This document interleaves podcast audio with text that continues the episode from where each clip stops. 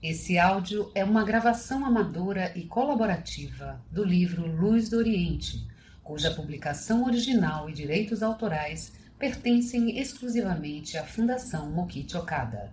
Os trechos estão sendo disponibilizados todos os domingos.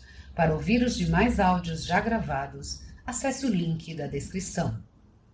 Biografia de Meixo Sama Luz do Oriente, volume 2, capítulo 4 No dia 5 de fevereiro de 1951, meio ano após o início do novo sistema da Igreja Messiânica Mundial, Meixo Sama anunciou seu desejo de modificar por completo o sistema de difusão, estabelecendo o sistema regional.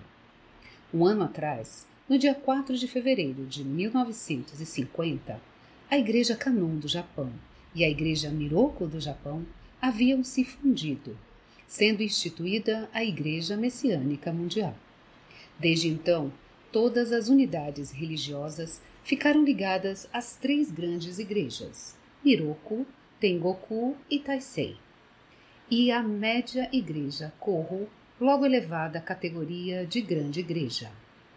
Pela nova organização, elas foram divididas em 17 regionais, devendo formar-se com a ligação direta dos fiéis com Meixo Sama. Um sistema em que todos pudessem ter o mesmo sentimento que ele. O quadro detalhado do pessoal foi publicado no dia 7 de março de 1951, no número 94 do jornal Eiko. Entretanto, o sistema regional acabou não sendo implantado nessa ocasião. Teruaki Kawai, que não conseguia compreender a não concretização do sistema regional, o que visava à elevação da fé e ao progresso da obra divina, perguntou a Meixo Sama por que isso havia acontecido. E ele respondeu: No início eu também concordei em implantar o sistema, mas não deu certo, porque ainda é cedo. Por trás dessa decisão de Meixo Sama, podemos concluir que ele achava cedo para implantar o novo sistema, não pela confusão que este poderia acarretar, mas pela situação que se atravessava dentro e fora da igreja. Assim, o sistema regional limitou-se à apresentação de um plano de Meixo Sama, e até a ascensão deste, em 1955, acabou não surgindo a oportunidade para concretizá-lo. A concretização da reforma da Igreja tornou-se assim uma tarefa deixada ao encargo dos messiânicos da posteridade. Misteriosamente, esse sistema regional foi concretizado mais de 20 anos depois, em 1972, através do desenvolvimento da unificação da Igreja realizada pelo então presidente Teruaki Kawai. Capítulo 5 Construção do Solo Sagrado. Shinsen-kyo Terra Divina O Solo Sagrado de Hakone O protótipo do paraíso terrestre com o chocante acontecimento que foi a prisão de Meixo Sama, a igreja, durante algum tempo, sofreu o dano de ver a linha de difusão recuar bastante. Entretanto, mesmo nesse período, a construção do solo sagrado em Hakone e Atami continuou a ser desenvolvida a firmes passos pelas mãos das pessoas de sólida fé. A construção tivera início em maio de 1944, quando Meishu Sama se mudou de Tamagawa, bairro de Tóquio, para o solar da Montanha Divina, em Gorá, na cidade de Hakone. Assim que adquiriu aquela casa, definindo-a para sua moradia, Meixo Sama comprou um terreno de cerca de 6.600 metros quadrados, o qual fazia parte de uma propriedade pertencente à estrada de ferro Hakone-Tozan e correspondia à área que vai do Museu de Arte até o Palácio da Luz do Sol. Nesse terreno estava situada a casa de veraneio que ele havia alugado tempos atrás e da qual guardava profundas recordações. O terreno estava incluído no Parque Goraen, construído pela estrada de ferro Odawara Denki, posteriormente estrada de ferro Hakone-Tozan, no período que vai do final da era Meiji ao início da era Taisho. O Goraen era constituído de dois jardins, um em estilo japonês e outro em estilo francês, e foi muito comentado na época por sua construção moderna. Entretanto, ele ficou bastante danificado com o grande terremoto ocorrido na região Kanto em 1923. Tendo permanecido longo tempo sem cuidados durante a guerra, os galhos das árvores estavam todos desordenados e por isso, mesmo durante o dia, era um parque escuro. A área adquirida pelo Meishu Sama correspondia ao jardim do estilo japonês. O objetivo do mestre, ao comprar terrenos em Hakone e Atami, numa época material e psicologicamente difícil, ou seja, entre o final da guerra e logo depois do seu término, era construir, com base na providência de Deus, uma terra ideal, caracterizada pela harmonia entre a beleza natural e a beleza criada pelo homem, e fazer dela a base da obra divina. Esse paraíso terrestre, onde se concretizaria a verdade, o bem e o belo, teria função de protótipo, visando a mostrar a toda a humanidade a imagem do mundo ideal que seria estabelecido na Terra quando chegasse a hora oportuna. A propósito, Meixo Sama escreveu: O paraíso terrestre que temos por ideal é um mundo de perfeita verdade, bem e belo. E ensinou ainda: Esse paraíso, que é a terra divina, mostra o futuro paraíso terrestre de escala mundial. A construção e a conclusão do protótipo idealizado por Meixo Sama estão intimamente relacionadas com o avanço da construção do mundo ideal. A esse respeito, ele nos ensinou.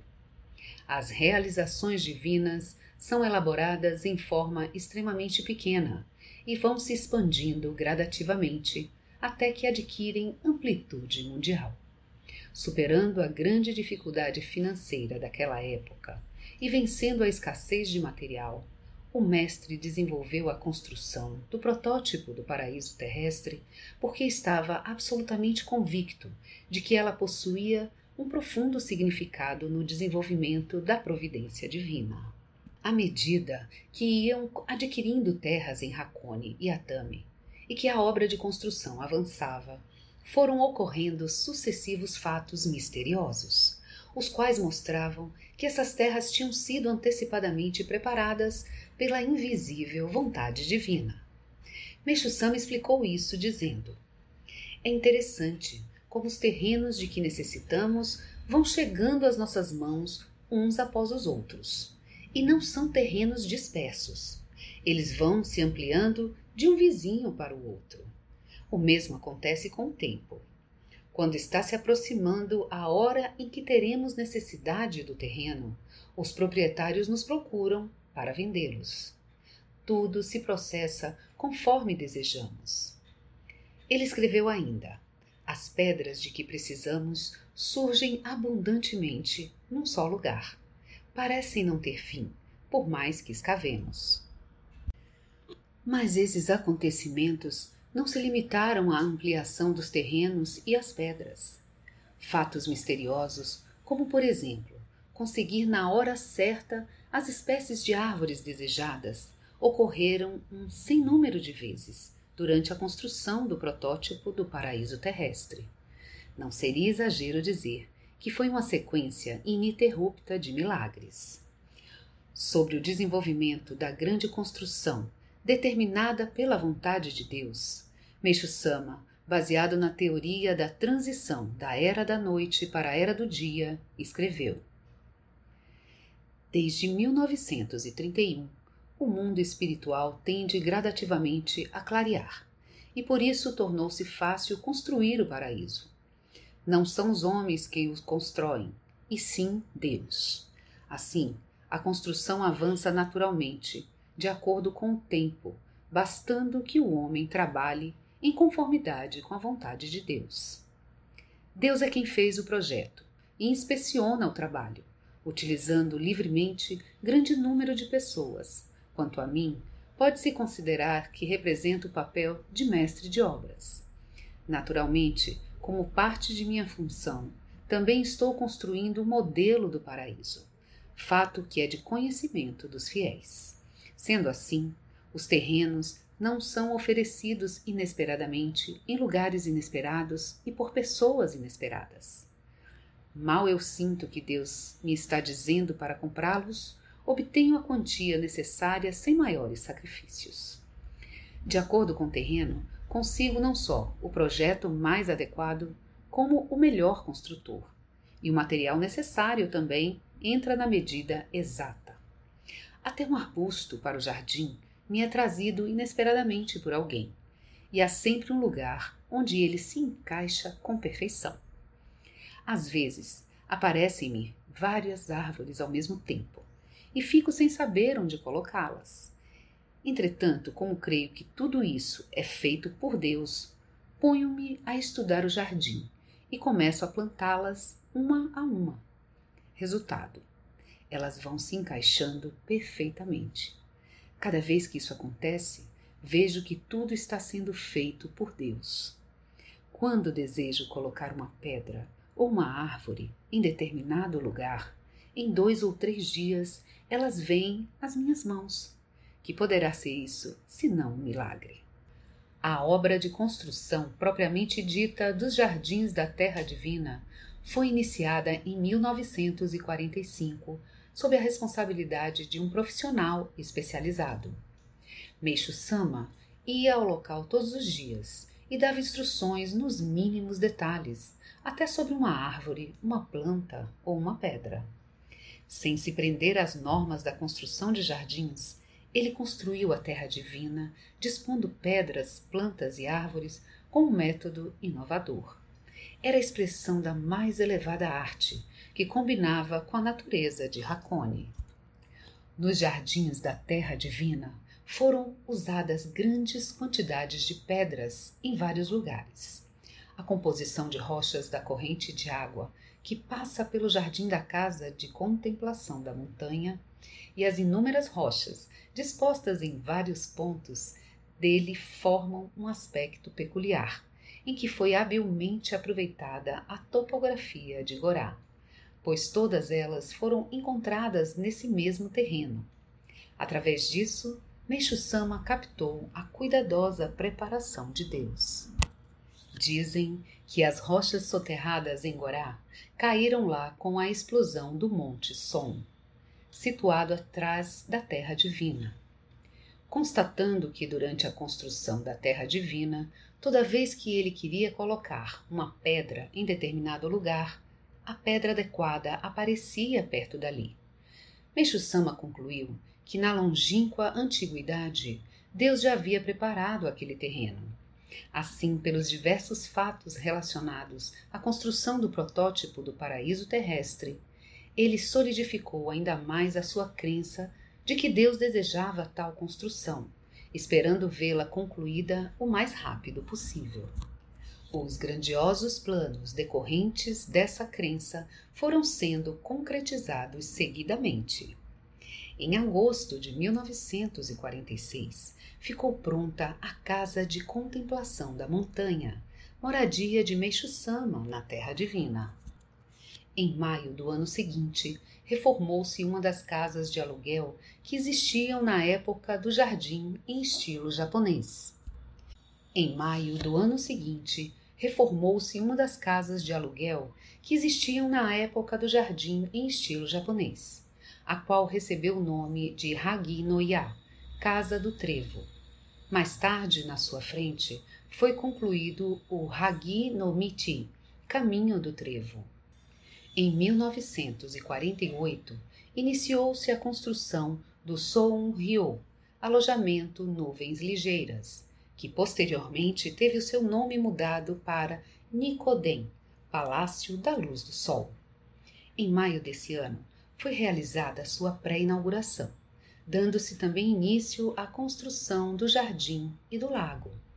Os fiéis haviam começado a dedicar desde 1945, mas foi a partir dessa obra que se formou o grupo de dedicação, o qual passou a ajudar o trabalho dos profissionais. Em maio de 1949, ficou pronto um jardim de rica variedade, que se estendia da casa de contemplação da montanha até o alojamento Soum.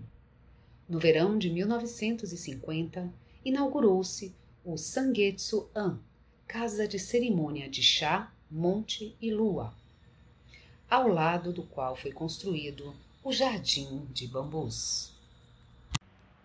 De 1948 a 1950, a igreja viu-se atingida por diversos acontecimentos funestos. Mas isso não atrapalhou o ritmo da construção. Esta continuou sendo firmemente desenvolvida, e na primeira metade de 1950, a parte fundamental da Terra Divina estava quase pronta. Durante sete dias, a partir de 21 de setembro, foi realizado solenemente o primeiro culto de outono no Palácio da Luz do Sol. O número de participantes que vieram de todo o Japão para essa cerimônia foi surpreendente. Até o mezanino, especialmente construído na parte sul, ficou lotado. No rosto dos fiéis não havia nem vestígios dos tenebrosos momentos vividos quatro meses atrás, isto é, dos dias dolorosos e inseguros decorrentes da perseguição religiosa. Todos eles mostravam-se contentes por terem conseguido participar do culto, no qual se festejava a conclusão das bases da Terra Divina. Meixo Sama compôs dez poemas para essa oportunidade, dos quais transcrevemos os que se seguem. Finalmente está se formando o paraíso terrestre. O culto de hoje festeja essa alegria. A terra divina reflete-se aos olhos das pessoas como imagem de perfeita verdade, bem e belo. Para esse culto foram convidados artistas de primeira categoria, entre os quais Enosuke Ichikawa, segunda geração, 1888 a 1963, Kosaburo Yoshizumi, quarta geração, 1876 a 1972, Musei Tokugawa, 1894 a 1971, e Kimba Saniutei, terceira geração, 1894 a 1964. Após a cerimônia, foram apresentados diversos números artísticos e Meixo Sama e sua esposa passaram momentos alegres e divertidos junto aos fiéis. No final do ano, teve início a preparação do terreno para a construção do museu. O trabalho ficou concluído no verão de 1951 e no outono principiaram as obras de edificação dos alicerces, erguendo-se fortes pilares para a construção de concreto armado. Assim que voltou de sua primeira viagem missionária à região Kansai, Meixo Sama apresentou o projeto do Jardim dos Musgos, para cuja construção se aterraria a depressão do terreno na parte leste da casa de cerimônia de chá, monte e lua e pediu a todos os fiéis que oferecessem musgos de diversas regiões. Assim, o terreno coberto de bambu camusassa transformou-se por completo. Em seu lugar, dando outro colorido raro à terra divina, surgiu um belo jardim de musgos, enriquecido pelo estilo Rimpa. Em junho de 1952, inaugurou-se o tão esperado Museu de Arte de Hakone, com o qual ficava concluída a Terra Divina. Comemorando os dois eventos, foi realizado solenemente, durante três dias, o culto do paraíso terrestre.